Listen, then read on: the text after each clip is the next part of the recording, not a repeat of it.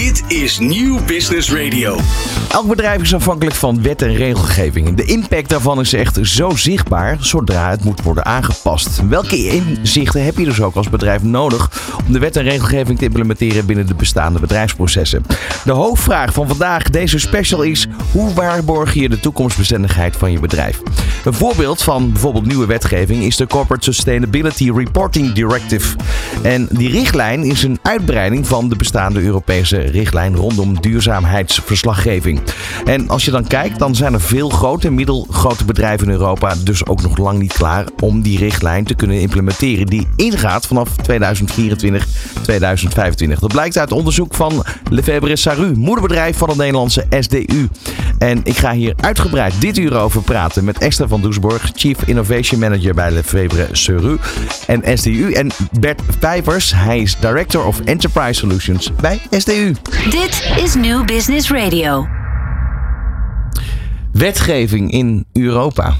Welkom in de studio. Dankjewel. Ja, jullie zijn daarin, eh, ja, goedemorgen. Jullie zijn daarin gespecialiseerd om dat te vertalen naar bedrijven.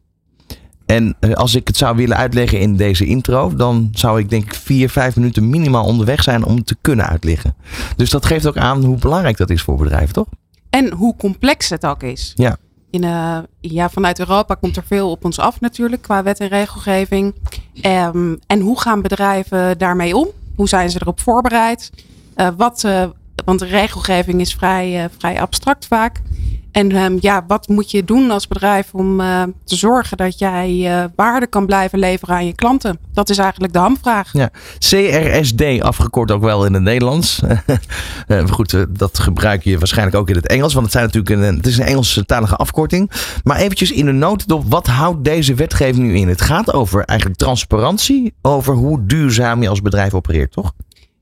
Dat heb je goed samengevat. Um, het, er zijn eigenlijk drie begrippen. Dat is uh, e, de E voor environment, de S van social en de G van governance. En deze nieuwe richtlijn gaat eigenlijk op alle drie de aspecten in. Waar we zagen dat veel wet en regelgeving tot op heden best wel versnipperd is. En niet een integrale samenhang met elkaar heeft. Is dit eigenlijk een eerste echt wel richtlijn die die drie elementen, ESG, bij elkaar laat komen. Dus op het gebied van milieu, op het gebied van sociaal. Dus dan kun je denken aan bijvoorbeeld uh, diversiteit. Of op het gebied van de G. En dan kun je denken aan transparantie, aan um, uh, bestuurscultuur. Heb je bijvoorbeeld een klokkenluidersregeling. En nu bij deze nieuwe richtlijn wordt dat alle drie bij elkaar gebracht. Ja, dat is best wel complex. Ja, ik wilde net vragen, want dat is eerst, hè, als je als luistert, als ondernemer, kan ik me voorstellen dat je denkt van oké, okay, maar wie moet hieraan voldoen? Dat is, dat is vraag één. Um, vraag 2 is, hoe kan je daar als bedrijf mee omgaan? Want zo complex is het. Nou, wie eraan moet voldoen is in eerste instantie de bedrijven die meer dan 250 werknemers hebben en 40 miljoen op de balans. Of in de omzet. Um, maar een aantal jaren later gaan de bedrijven met 50 werknemers en meer uh, aan de beurt komen. Alleen de grap is, wat je gaat zien, is dat bedrijven moeten dus nu hun, hun, hun environmental footprint moeten ze rapporteren. En die gaat vele malen verder dan hiervoor. Bijvoorbeeld, je koopt allerlei producten in bij andere ondernemers. En daar moet je dus nu van weten, wat is de impact, wat is de CO2-uitstoot van de producten die ik inkoop. Dus niet alleen de processen die binnen je fabrieksterrein gebeuren, of überhaupt bij je bedrijf, maar ook bij de andere bedrijven ja. waar je van afneemt. Dus in, wie moet er voldoen? In hoeverre is, dit, in hoeverre is dit onderdeel van de Green Deal? Want je hebt natuurlijk, dat is in, in uh, april, ik ben zelf aanwezig geweest in Straatsburg, waar ik gezien heb dat die wet er doorheen kwam. Uh, European Trading System bestaat al een tijd, maar dat heeft dus ook weer te maken met die footprint. Absoluut. Uh, het is volledig deel daarvan. Het is ja. de Europese invulling van de Green Deal. Uh, de bedoeling is dat we het met z'n allen beter gaan doen. Er komt nog meer wetgeving op of af. Hè. Vanaf 1 januari moeten allerlei producten, er zijn een zevental producten genoemd, die geïmporteerd worden in Europa. Daar moeten ook allerlei dingen over ja, De carbon border, hè? heb je het al over? Ja.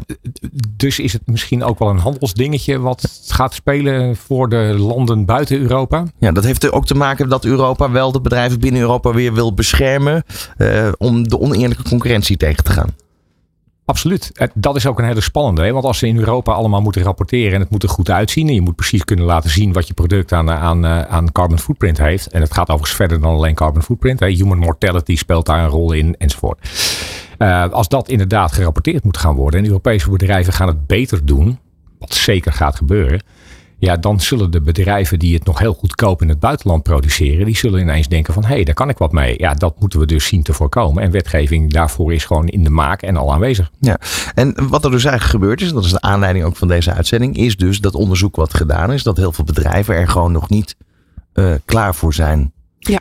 Ze hebben geen idee. Nee, maar, maar dat kan ik me voorstellen. Maar waar zit dan eigenlijk in de eerste instantie uh, ja, de, de, fout, zou je kunnen zeggen? Of is dat omdat bedrijven uh, nog niet wakker genoeg zijn? Die niet het idee hebben wat de impact is van de wetgeving? Hoe, ik bedoel, dat zag je met AVG ook een beetje. Dat kwam heel laat op gang. Ja, wat je ziet is er wordt wet en regelgeving in Europa gemaakt. Dat is in november uh, 2022 is dat ook uh, aangenomen. En vervolgens moet dat in nationale wet en regelgeving worden geïmplementeerd. En op de een of andere manier is dat tot dat moment dat het wordt geïmplementeerd in nationale wet en regelgeving een beetje ver van onze bedshow. Terwijl in dit geval is uh, de regelgeving eigenlijk zo complex dat um, op het moment dus dat het aangenomen wordt of uh, vertaald wordt in nationale wet en regelgeving, bedrijven eigenlijk al te laat zijn, omdat je dus wel al over je boekjaar 2024 moet gaan rapporteren. Dat betekent dat je je organisatie daarop voorbereid moet hebben. Je moet je rapportagesystemen ingericht hebben. Dat is niet eventjes een, eh, een, een klein uh, dingetje. Dus wat wij ook dan proberen als SDU, om daar bedrijven ook te helpen in voor te bereiden. En uh, daarom vonden we het belangrijk om dit, een, dit onderzoek te doen. Dat is overigens een, een Europees onderzoek. Dat hebben we in verschillende Europese landen gedaan. Maar eigenlijk is het beeld vrij homogeen in de algemene zin zijn bedrijven hier nog niet klaar voor.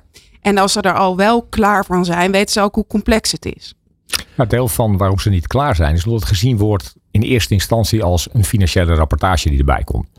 Maar het grijpt heel erg in op je operatie. Omdat je niet alleen moet rapporteren wat er dat jaar, afgelopen jaar gedaan is en wat de impact was. Maar je moet een ambitie hebben.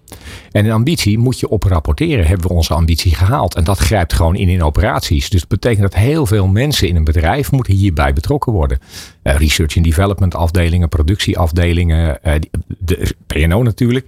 Allemaal organisatiedelen die ineens aan de beurt komen en hier wat over moeten vinden. Alleen al het organiseren van een ja. team in een bedrijf om dit met elkaar te gaan aanpakken, vraagt heel veel. En vraagt ook van degene die dat initieert om uit te leggen waarom doen we dit. En dat is niet omdat het moet, maar omdat je meer verschil moet gaan maken om er straks commercieel gewoon veel beter voor te staan. Nu, nu is het zo dat er eigenlijk drie criteria zijn omschreven hè, waar je aan moet voldoen. Um, daar hebben we het net al even over gehad. Dus meer dan 250 medewerkers of meer dan 40 miljoen omzet, uh, euro omzet per jaar of 20 miljoen op de balans. Uh, maar hierbij zit dus ook eigenlijk een systeem waarbij straks de criteria steeds verder worden opgerekt, toch? Ja, nou ja, de, straks zometeen komen de bedrijven met 50 werknemers en meer aan de beurt. Maar de grap is, dat zie je dus nu al. Grote bedrijven die hier al een organisatie voor opgezet hebben. Die al bezig zijn met het verzamelen van data. Hè, waar ze over ze moeten rapporteren. Wat is de impact? Uit de onderzoeken blijkt dat 85% van de sustainability impact zit in je inkoop. Dus wat je niet zelf maakt, maar koopt bij andere bedrijven. Die bedrijven krijgen dus nu allemaal vragen. Dat betekent dat niet alleen die grote bedrijven aan de beurt zijn, maar elk klein bedrijf wat iets levert aan een groot bedrijf krijgt nu de vraag: wat is de impact van het product wat ik koop? Kan je voorstellen als je gaat vragen aan je koffieleverancier van joh, wat is de impact van de koffie die we hier gebruiken? Ja, dan zegt die koffieleverancier, ik heb echt geen idee. Dat betekent dat elk productiebedrijf in Europa krijgt hier direct mee te maken. Ja, dus dat is ook wel de, de, de grote uitdaging. Want het gaat dus niet alleen over het bedrijf zelf, maar het gaat, en nu ga ik een beetje in jargon praten, mm gaat over de zogenaamde value chain. Dus alles wat aan jouw bedrijf is gekoppeld. Je hele, uh, je hele, je, ja, hele, uh, ja, je hele value chain. Ja, precies. Ja, ja precies.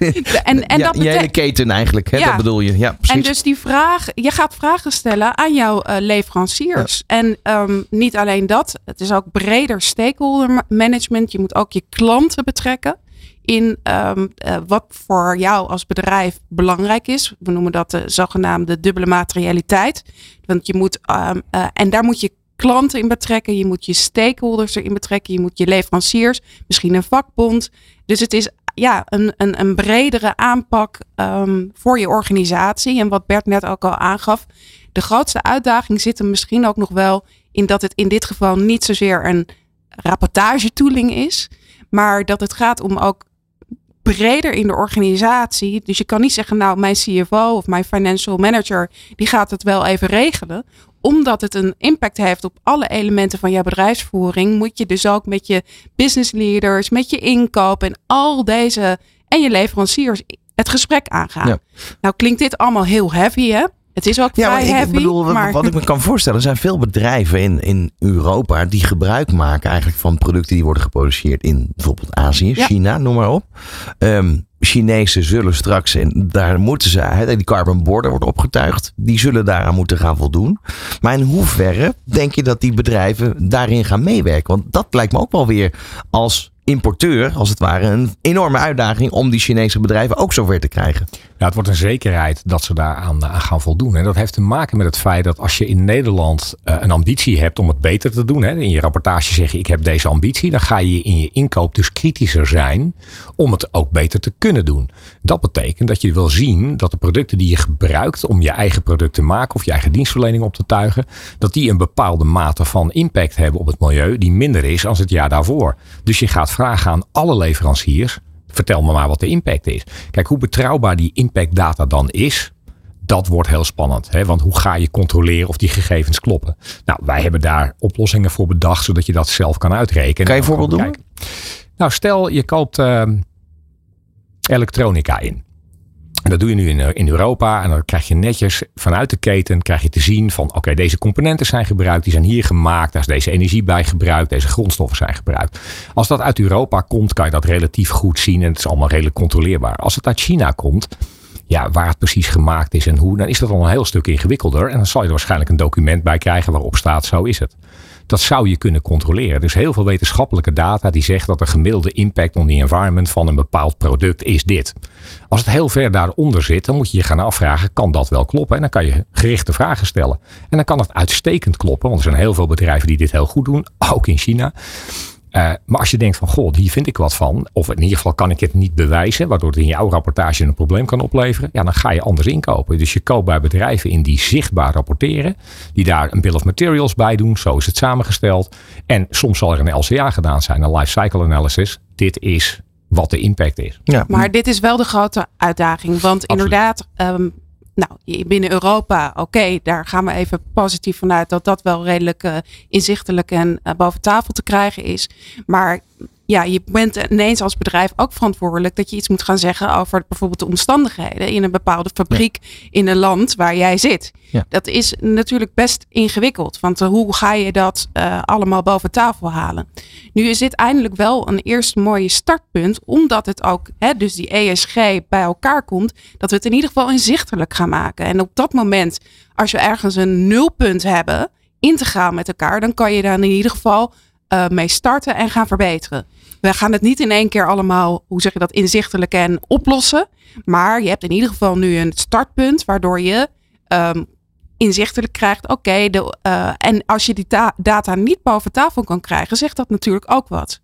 Ja, dat gaat niet, meer, niet alleen over de rapportage aan zich. Hè. Dat fotootje wat je maakt van het voorgaande jaar, hartstikke interessant. Maar het gaat over het verschil wat je maakt in de toekomst. Dus als je een ambitie hebt en je hebt het op een bepaalde manier gemeten. Of dat heel erg betrouwbaar of niet betrouwbaar is. Als je het jaar daarop diezelfde meting doet en het blijkt dat je verbeterd hebt. Dan is die verbetering altijd aanwezig. En daar gaat het om. Ja, nu, nu is deze wet is in de eind van dit jaar aangenomen. Nu is er dus in april een andere wet aangenomen wat onderdeel is van het uh, European Trading System. Uh, de emissierechten. Uh, dat betekent ook dat ze dus gezegd hebben, die moeten, uh, nu zijn ze eigenlijk vrij verkrijgbaar. Straks moet ervoor betaald worden. Dus producties worden weer duurder. Uiteindelijk komen die inkomsten in een fonds waarbij de burgers in Europa straks weer uh, gebruik kunnen maken van dat fonds om te verduurzamen. Een systeem wat ook weer is opgezet, langzaam maar zeker naar uh, ja, nul emissieuitstoot te gaan. Uh, en die carbon border is om die bedrijven in China en Azië eigenlijk de gelijke rechten te laten betalen. Um, maar dat betekent al met al dat producten duurder gaan worden.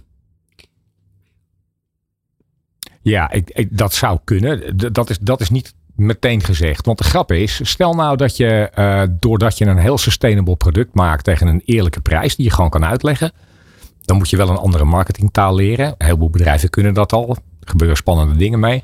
Maar stel dat het lukt. Je hebt een heel sustainable product. Dan heb je dus ook een hele grote markt in Europa. Want bedrijven die gaan sustainable afnemen. Want de impact op hun rapportage zit in hun inkoop voor een groot gedeelte. Dus het is, een, het is een zekerheid dat als je het goed doet, je dus ook meer geld kan verdienen. Als je de markt kan bereiken en je hebt de goede taal om die bedrijven te vertellen wat je aan het doen bent, dan denk ik dat producten dus veel meer afgenomen gaan worden. En dan is geld een hele simpele economische wet. Als je er meer van kan maken, omdat je meer afzetmarkt hebt, dan kan de prijs dus ook naar beneden. Maar je kan ook inderdaad daarvan stellen dat eigenlijk sustainability is the new currency. En nu is het uh, winstmaximalisatie. Maar wat we ook zien, ook in het kader van bijvoorbeeld het werven van nieuwe mensen voor je organisatie. We uh, verwachten eigenlijk ook andere elementen van onze, uh, of andere zaken van onze werk, werkgever. We, de, je ziet daar een verschuiving in, in ontstaan. Dus ja, je hebt gelijk. Waarschijnlijk zal dat wel wat duurder worden. Maar wellicht creëren we ook wel een andere waarde met elkaar. Ja, zoals, zoals gezegd, wij noemen dat uh, sustainability is the new currency. Ja, maar met al, al met al, en dat is eigenlijk waarom ik erover begon. Het vraagt heel veel verandering bij bedrijven. Ja, en het start met het organiseren van een team. Gaan we zo over verder praten. Van hippe start-up tot ijzersterke multinational. Iedereen praat mee op Nieuw Business Radio. Ja, dit uur een special. Uh, en dat gaat met eigenlijk als hoofdvraag: hoe waarborg je de toekomst, uh, toekomstbestendigheid van je bedrijf? Uh, aanleiding is de nieuwe wetgeving die eraan komt, de Corporate Sustainability Reporting Directive. SDU en Lefebvre Saru hebben daar een onderzoek naar gedaan of bedrijven daadwerkelijk ook klaar zijn om aan die wetgeving te gaan voldoen. In de studio is dus Esther Doesburg en Bart Pijpers van SDU en uh, Lefebvre Saru. Um, we hebben net geprobeerd toch een beetje, vooral jullie, die, die wetgeving te duiden, wat het allemaal inhoudt. Het gaat om transparantie al wat betreft je footprint van je bedrijf. Um, en nu toch dan misschien maar eventjes verder kijken naar wat er nog meer uit dat onderzoek kwam. Want dat onderzoek geeft wel heel erg aan, Europees gezien, dat bedrijven eigenlijk nog lang niet klaar zijn om dit te implementeren. Maar hoe moet je het dan organiseren? Dat is natuurlijk de vervolgvraag. Ja, wat we met dit onderzoek gedaan hebben, uh, kleine duizend bedrijven hebben, hebben bevraagd op waar zij staan op de zogenaamde duurzaamheidsladder. Uh, hoe volwassen zijn ze daarin? En wat zijn dan hun grootste pijnpunten in het uh, uh, klaarkrijgen van je organisatie op dit element? Grootste pijnpunt wat uit het onderzoek komt is trouwens het verzamelen van data. Omdat dat super versnipperd is in, in organisaties. Maar ook van wat komt er nu op je af en wat gaat dit voor ons betekenen als organisatie? En dat uh, op het moment dat bedrijven zich er iets bewuster van zijn. Uh, dus die staan niet helemaal onderaan en die weten eigenlijk helemaal nog niks. Maar bedrijven die wel weten, nou dit komt eraan en ik moet er iets mee. Is een grote uitdaging van hoe ga ik dat in mijn organisatie nou neerzetten. Want je moet rapporteren en je moet beleid formuleren en je moet doelstellingen formuleren op al die drie elementen, op die ESG, Environment, Social en mhm. Governance. En ja, uh, met alle respect, alleen uh, bij de controller dat beleggen, dat is uh, wat lastig. Dus je hebt daar een geheel team voor nodig. Vaak worden er dan wel gekeken of er bijvoorbeeld een CSR-manager dit kan oppakken. Maar dan daar moet je ook niet in vergissen. Een CSR-manager kan ook niet in zijn of haar eentje dit hele uh, spectrum aan.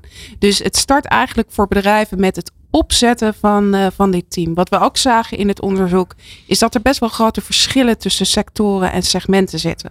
Dus je hebt een aantal sectoren en segmenten die wel die al wat verder zijn. Neem even bijvoorbeeld de voedselindustrie. en je ziet ook sectoren als, als ik kijk naar onze eigen bedrijf, wij zitten bijvoorbeeld in de service sector. Nou, dat soort bedrijven zijn uh, nog niet uh, ver hierin ontwikkeld. Dus je ziet een grote discrepantie. Nou, dan heb je ook dadelijk een rol voor bijvoorbeeld de adviseurs en de accountants. De accountants moeten een en ander gaan controleren ook. Dus dat is wel uh, een uitdaging ook. We hebben het alleen maar over mhm. uitdagingen, want hoe gaat een accountant ja, maar, bepalen? Maar, maar, toch even de vraag, want daar ben ik zo benieuwd naar. De wet wordt aangenomen in 2022, einde van het jaar. En eigenlijk binnen, nou krap anderhalf jaar moet het er staan. Ja. Eh, hadden bedrijven dit aan kunnen zien komen? Dat vraag ik me nu steeds af. Ik denk het wel.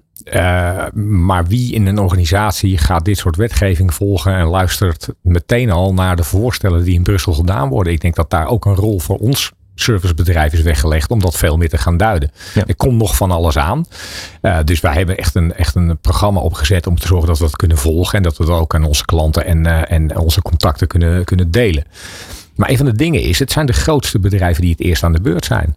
Uh, hele grote organisaties die vaak van een buitenlands hoofdkantoor te horen krijgen van ja, wij moeten de directive doen. Nou, dat geldt voor onszelf ook. Volgens de Franse regels. En dan wordt onze CFO, die, eh, die krijgt dan te horen van dit moet je gaan doen. Heel veel bedrijven gaan dan met die, met die directive onder hun arm naar hun accountant toe. Van joh, wat is dit? Hoe ziet dit eruit? Nou, die accountant kent echt die wetgeving wel. Ga ik vanuit. Over het algemeen zullen ze die kennen. Maar hoe je het vervolgens moet aanpakken, is echt een ding. En dan zit je eigenlijk te vroeg bij degene die het straks moet gaan controleren. Je moet eerst organiseren in je bedrijf. En organiseer het dan niet vanuit het oogpunt, we moeten een directive maken. Maar onder, uit het oogpunt, we moeten meer sustainable gaan werken. Hoe sustainable zijn we eigenlijk? Hoe sustainable zijn onze producten? Want wij worden straks als leverancier afgewogen ten opzichte van onze concurrenten op de sustainability. En als die slecht is, moeten we nu dingen gaan doen. Anders hebben we straks echt een heel groot probleem. Dus je moet nu gaan organiseren. Dat betekent dat je hele research en development een hele andere richting kan gaan krijgen. En is dat nu, hebben jullie bijvoorbeeld daar een bepaalde blauwdruk voor ontwikkeld? Ja, ik noem het even heel simpel. Misschien wel gewoon een checklist. Van oké, wat is de route naar het voldoen aan deze criteria? Nou, daar kom je bij onze naam. Wij hebben inderdaad een programma dat heet uh, Yes. En dat staat voor Journey to Epic Sustainability. En dat is inderdaad een programma waarbij we verschillende onderdelen coveren. En dat begint bij het trainen en opleiden van je mensen. Dus het uh, zorgen dat de mensen hiervan weten. Uh, ook binnen jouw organisatie. Want misschien weet jij er wel van. Maar wil je ook je bestuur of je medemensen, de, je medewerkers daarvan van, van laten weten. En daarnaast hebben we ook een kennisplatform daarin ontwikkeld, waarbij ook uitgelegd wordt met ook checklists, precies zoals jij aangeeft. Van dit zijn de stappen die je eigenlijk zou moeten nemen of zou kunnen nemen. En uh, daarnaast, maar daar kan Bert misschien zo uh, iets meer over vertellen, hebben we ook twee prachtig uh, mooie softwareoplossingen ontwikkeld. Zijn we, één gaat er volgende week live. En de ander um, een paar weken later. En wat, wat doen we daarin? Want je moet bij deze uh, directive, deze nieuwe richtlijn, moet je je proces organiseren aan de ene kant. Dus laten zien dat je er als organisatie mee bezig bent. En aan de andere kant moet je ook daadwerkelijk de impact uh, gaan uh, terugrapporteren. En daar hebben wij met uh, Yes, Journey to Epic -hmm. Sustainability, een prachtig programma voor. Is er ook iets bekend over uiteindelijk, want dat moet gehandhaafd gaan worden. Hoe dat gecontroleerd gaat worden? Nou, de controle en de, en de, handhaving, daar is nog niet heel veel over bekend. Dat zal in nationale wetgeving opgenomen worden. Maar wat er in de directive wel al is opgenomen, dat bedrijven die niet voldoen aan deze rapportageverplichtingen, geen extern geld meer kunnen betrekken. Dat betekent dat banken zich geen geld mogen lenen, dat uh, geen nieuwe aandelenemissies gedaan mogen worden. Er kunnen geen overnames gedaan worden, ze kunnen niet overnemen. Ja, dat betekent dat je eigenlijk financieel bevoorrecht bent. Je krijgt gewoon de stempel fout eigenlijk. Ja, de grap is, dat, dat is dan het, het, het angststukje, wat, wat, -hmm. wat de stok achter de deur. Maar ik denk dat dat helemaal niet nodig is. Ik denk dat bedrijven echt gaan inzien dat als ze straks nog zaken willen doen, ze afgewogen worden op sustainability en prijs. En dat ze dan dus, omdat hun afnemers een andere impact willen, een beter product moeten gaan leveren. Nou, wat wel belangrijk is in dat YES-programma is niet zozeer alleen de producten die we hebben, maar het feit dat we onze klanten echt aan de hand nemen. Een van de dingen die ontzettend speelt is dat als een CFO of wie dan ook, een CSRD-manager in een bedrijf de verantwoordelijkheid krijgt om dit te gaan doen, dan lopen ze tegen het probleem aan dat ze een taal en een communicatie moeten leren om hun werknemers of hun collega's te overtuigen om hieraan mee te werken en data te leveren en dat soort zaken. Dus we gaan ook dingen doen als uh, uh, uh, presentaties ontwikkelen die gewoon gegeven worden aan bedrijven van joh, als je dit presenteert aan je collega's, dan weten we in ieder geval waar het over gaat en waarom je het moet doen. Doe er wat mee, verander het enzovoort. Want een nieuwe taal en nieuwe communicatie is ook in al die bedrijven nodig. Nou, dat hadden wij ook ontdekt. Dat voor onszelf was dat ook een ding. Dus wij gaan bedrijven ook helpen om dat soort zaken te doen. Is dit ook eigenlijk een soort van um, een regelgeving die nu uh, opkomt waarbij je greenwashing gaat voorkomen? Ja, dat is lastig. Kijk, greenwashing is altijd mogelijk. Ja, een heel simpel voorbeeld. Er wordt in Nederland ontzettend veel uh, greenwashing gedaan met energiecertificaten. Hè? De, de, de zogenaamde sustainable, sustainable Energy Certificates. Uh, heel, met name Nederland overigens. Heel veel energiebedrijven die kopen die, die, die certificates van, van met name Noorse waterkrachtcentrales. En die worden hier dan uitgedeeld aan bedrijven. Je krijgt gewoon voor een groot gedeelte kolenenergie. De, de, de, de gascrisis heeft ervoor gezorgd dat we geen gas konden gebruiken om energie te maken.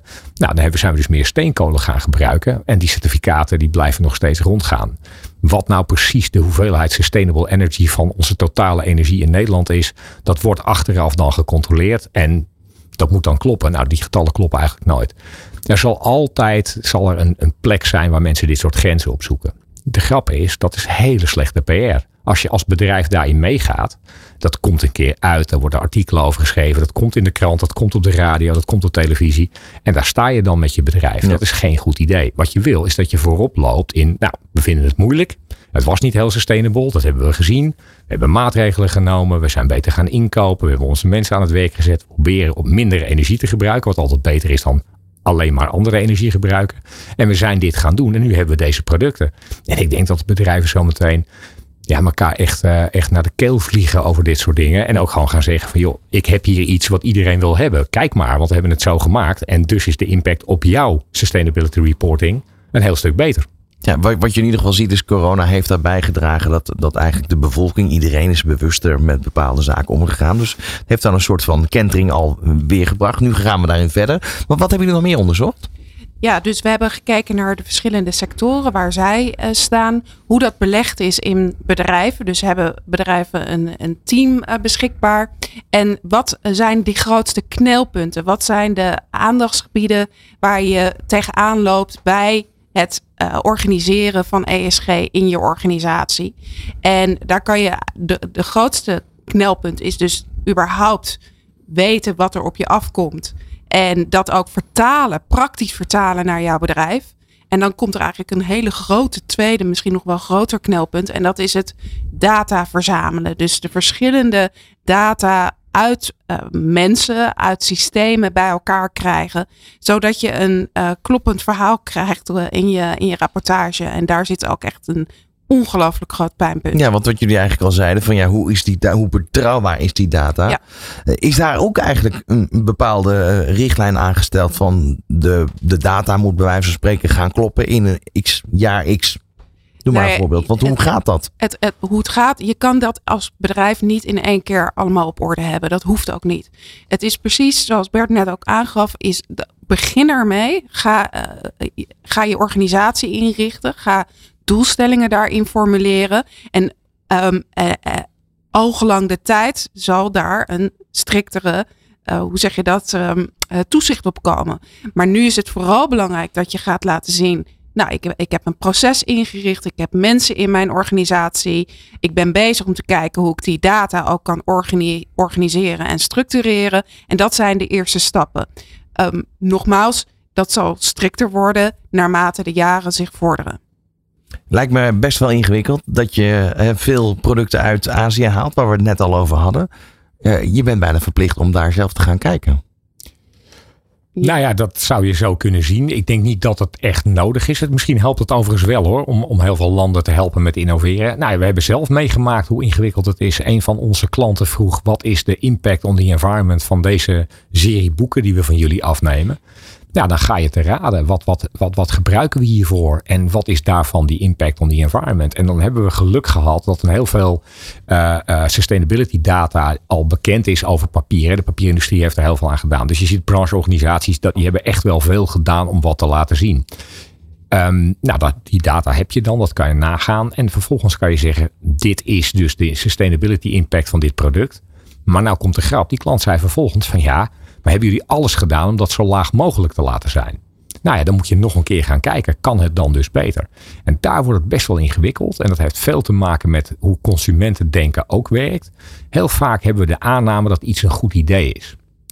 En dan dus gaan we dat met z'n allen doen. Hè. We roepen van dit is meer sustainable. En dat vinden we heel logisch. Maar als je het uitrekent, gewoon met echte data uitrekent. Wat is de impact van hetgene wat ik koop? Dan kan je wel eens verrast worden. We hebben zelf exercities gedaan met, met bepaalde auto's, uh, hybride auto's. Um, nou, de aanname was al dat in fabricage die een stukje slechter zouden zijn.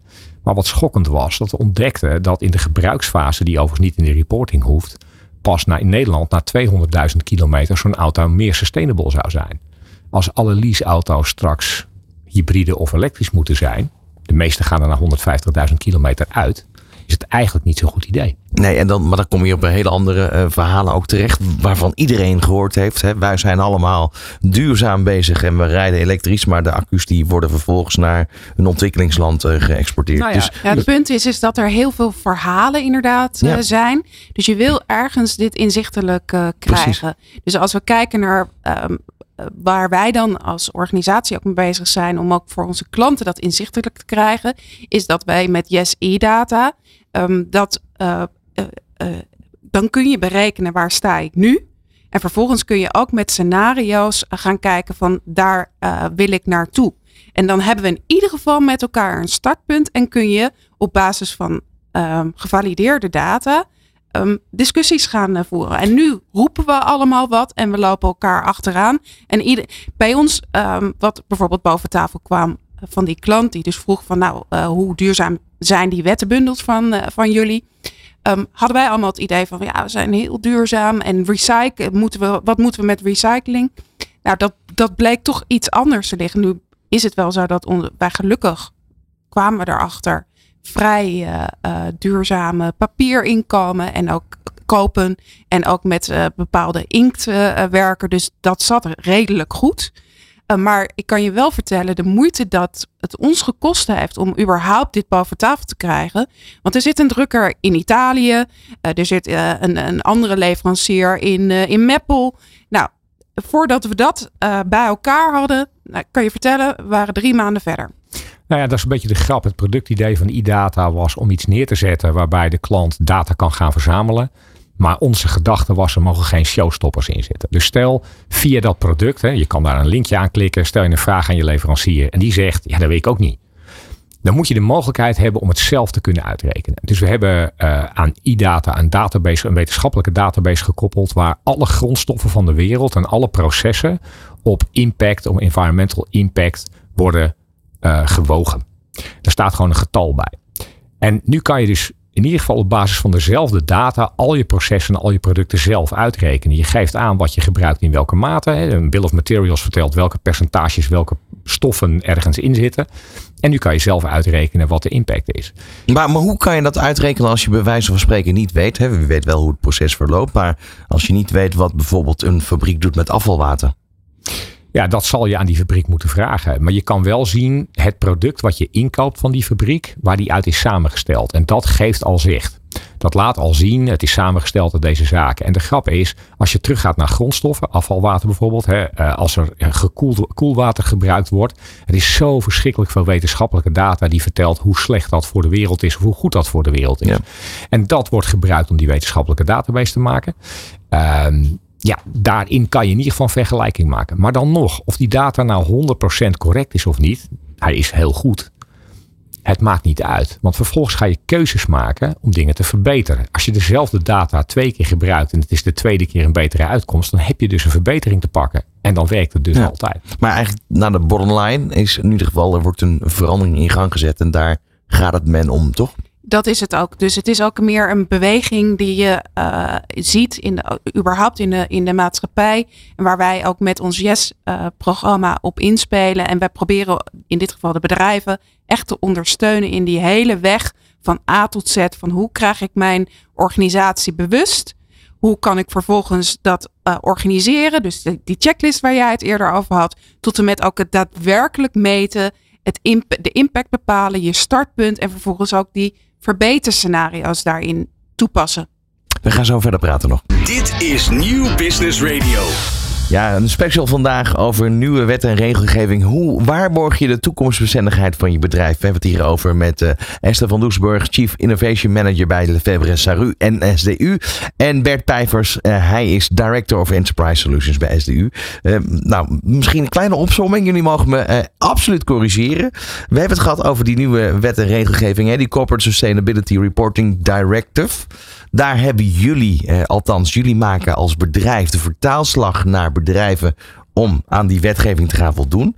Uh, daar is software voor ontwikkeld. Ja, dat klopt. Um, en uh, dat, uh, dat YES-systeem, eigenlijk de checklist, uh, daar gaan we nu over verder praten. Want ja, het gaat nog veel verder. Dit is pas het begin. Dit is zeker pas het begin. Het, uh, het begint dus bij het organiseren zoals we in, uh, in de vorige sessie al bespraken. Met het opzetten van je team. Maar vervolgens moet je zorgen dat je ook de data dus kunt gaan leveren. Zodat je je rapportage kunt gaan maken. Maar waar het uiteindelijk over gaat. Is dat je fundamenteel gaat nadenken naar de, de kansen Um, maar ook de risico's eh, die eh, je loopt als bedrijf. Dat je dat ook vertaalt in beleid. En dat je dat ook vertaalt in doelstellingen. En dat je dat ook op basis van um, te valideren data gaat bewijzen. Dus je kan wel stellen, nou, ik heb 50% mannen en vrouwen uh, in mijn managementteam. Maar toon dat maar aan aan de hand van de salarisstroken um, die, die ik heb in de organisatie. Want anders kan ik, ja, kan je vertrouwen. Ja, dit gaat dan uiteindelijk ook naar uh, gendergelijkheid. Ook wat betreft het uitkeren van salarissen. Dat dat straks ook gelijk getrokken gaat worden. Dus de pay gap tussen te maken, mannen precies, en vrouwen. Uh, de, uh, de, de salarisongelijkheid tussen de hoogst verdiende als wel de laagst verdiende binnen de organisatie. Maar ook zoals bijvoorbeeld data rondom het mensen die een uh, lichamelijke beperking hebben. Hoeveel um, mensen heb je daarvoor uh, in je organisatie? Hoeveel mensen hebben een tijdelijk contract? Um, wat zijn dan de arbeidsvoorwaarden? Dus het gaat echt wel heel ver. Het gaat ook ver als we kijken naar bijvoorbeeld G op, op het stukje governance. Bijvoorbeeld je contracten. hebben jouw contracten hebben die een ESG-clausule? Ja of nee? Um, als je kijkt naar de arbeidsovereenkomst, wat, wat wordt daarin gesteld? Dus het, ja, het kan, kan je daar kort iets over zeggen over die ESG-clausule? Wat, wat moet daarin staan? Nou ja, je, dus dan wordt er ook wel daadwerkelijk um, gekeken. Ook naar, um, heb jij een ESG-beleid in je organisatie?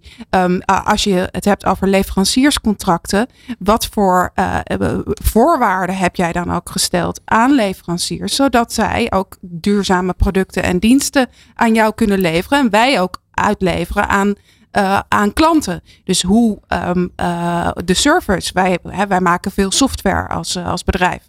Nou, de, de, de, dat wordt gehost ergens.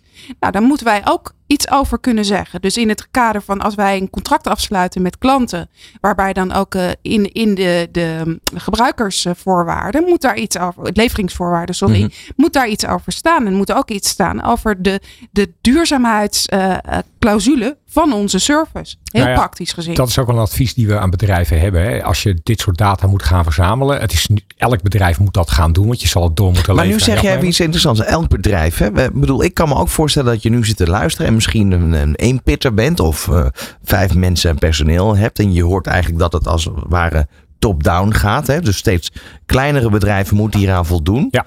Waar gaat dat tot waar gaat dat? Is daar, is daar überhaupt iets over, over nee, nee, dat, dat gaat zover als kijk naar je klantenlijst. Als daar al een bedrijf in zit wat groot is of een groot bedrijf bedient. Dus, dus uiteindelijk geldt dat voor iedereen. Geldt echt voor ja. iedereen. Het advies wat we ook hebben aan bedrijven is dat als je inkoopt laat de definitie van product uitgebreid worden met de data van de sustainability van het product wat je koopt. Dat die deel van, de, van het product is. Als het niet geleverd wordt, dan hoef je het dus niet af te nemen of je hoeft de rekening nog niet te betalen tot het geleverd wordt. Als iedereen dat opneemt, dan is die dataverplichting ook meteen bekend. En dan zal die steeds verder naar beneden in kleinere bedrijven ook opgepakt gaan worden. Ik kan me voorstellen dat mensen met een enorm klein bedrijf dit helemaal niet aan kunnen. Nee, dat is ook denk ik zo. Uh, en wat jij net beschreef is het zogenaamde trickle-down effect.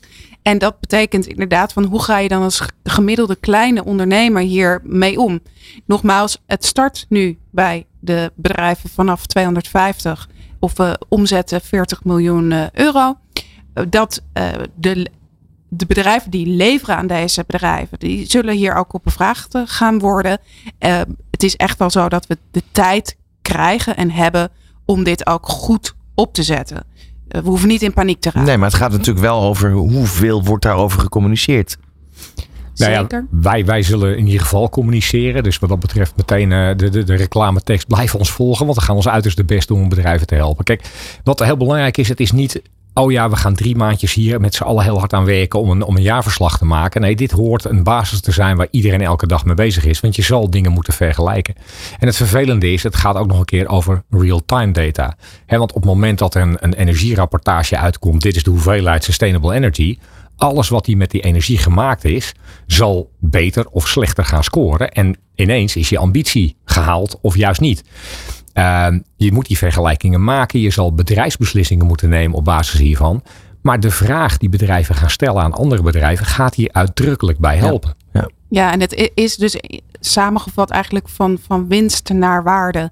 En waarde, creatie. En dat is niet iets wat je in een projectje even organiseert of even belegt bij één persoon. Dat is iets waar je fundamenteel als bedrijf um, over moet nadenken. En waar ook wel ruimte voor is om daarover na te denken. Maar bedrijven moeten wel stappen nemen om zich voor te bereiden. Zodat ze klaar zijn voor deze transities, kan je eigenlijk wel zeggen. Transitie en daarbij dus openheid in data geven. In hoeverre, want ik bedoel, dat hebben we ooit in een ander programma besproken. Hè, dat als we het hebben over de keten, eh, dat je ook nog wel vaak ziet dat onderaan de keten bedrijven bang zijn om alle data prijs te geven. Zodat er uh, ja, bepaald uh, nadeel ontstaat in onderhandeling, ja. prijsonderhandelingen. concurrentie, vanuit concurrentieperspectief.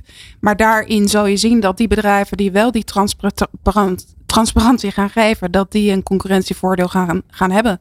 Je moet gewoon met de billen bloot. Dat is een feit met deze nieuwe regelgeving.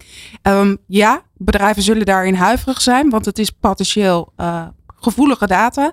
Maar je zal wel moeten. En juist nou ja. die bedrijven die dat wel doen en daar ook gewoon transparant in zijn, zullen daarbij een voordeel gaan, uh, gaan hebben. En prijs alleen is ineens niet meer het ding. Hè? Waar het prijs alleen was, omdat 85% van de impact hier zit in je inkoop ga je dus beter inkopen. Dus nu is ineens, ik ben meer sustainable, is net zo'n currency. Nou, maar je hebt het over inkoop, maar een voorbeeld te noemen, de, de macht van de supermarktketens is al enorm groot. Ja. Op het moment dat dan nog meer data vrijkomt, hoe wordt dat dan gereguleerd? Of nou, misschien wel, hoe worden de, de uiteindelijk, producenten daarin beschermd? Nou, dat is een uh, goed punt. De supermarktketen zijn, uh, de macht is heel groot. Maar laten we het even over onze tomaten uh, hebben die je in de supermarkten die je kunt kopen. Die worden ge, vaak geleverd kan uit Spanje bijvoorbeeld. daar heb je een gebied. Um, daar, heb je, daar zijn echt wel vraagtekens te zetten over de arbeidsomstandigheden die daar uh, op die. En het is niet dat ik nou, uh, hoe zeg je dat, een sociale voorvechter ben, maar dat mm -hmm. is echt wel penibel om het zo maar te zeggen. Dat uh, wordt wel verkocht in onze supermarkten. Ik vind het heel goed dat dit inzichtelijk wordt, zodat we ook zien dat bijvoorbeeld het gemiddelde loon daar echt buitenproportioneel laag is. Um, en laat dat maar inzichtelijk worden. En de grap is dan dus dat deze leverancier van tomaten zal dat absoluut niet gaan rapporteren. Maar die heeft concurrenten die misschien een iets duurder product heeft. Die dit wel gaan zeggen en die gaan ook de vergelijking maken. En ineens komen die dan dus aan de beurt. Dus degene die het goed doen, krijgen ook een kans. Maar we moeten met z'n allen een nieuwe taal leren en een nieuwe gewoonte. En dat kost tijd. En dat, uh, dat, uh, daar gaan jullie in ieder geval aan bijdragen. Met um, ons prachtige Yes-programma. Ik zeg het maar weer even. Tot slot nog even drie tips voor ondernemers die dit hele uur nu geluisterd hebben. En denken, oké, okay, waar moet ik beginnen? Ik zou zeggen, start met het uh, nadenken over wie je in je organisatie hierbij wil betrekken. Vanuit uh, meerdere disciplines. Dus vanuit ook de HR-discipline, vanuit finance uiteraard, maar ook vanuit business uh, CSR perspectief. Stel daar een team voor samen. Dat is de eerste stap. Ja, de tweede stap is ga, ga een taal ontwikkelen met elkaar dat iedereen weet wat is de doelstelling. Ga een beleid maken in je organisatie. Wij als, beleid, als bedrijf willen dit gaan halen, willen het goed doen. Zodat alle werknemers, als er gedurende een jaar beslissingen genomen worden, dat ook meewegen. Want anders ga je jezelf in de weg zitten. Ja, en ten derde zou ik zeggen, start met het nadenken over hoe je je proces gaat organiseren. Dus uh, je hebt je team, maar ook versnippering van data. Hoe ga ik borgen dat het ergens allemaal bij elkaar komt? Begin daarover na te denken. Esther, dankjewel voor de komst naar de studio. Geldt voor jou natuurlijk ook, Bert. En, en, wil je deze special terugluisteren, dan is dat aan te raden om te doen via nieuwbusinessradio.nl. Bedankt voor het luisteren. Dit is Nieuw Business Radio. Meer weten over onze programma's? Ga naar nieuwbusinessradio.nl.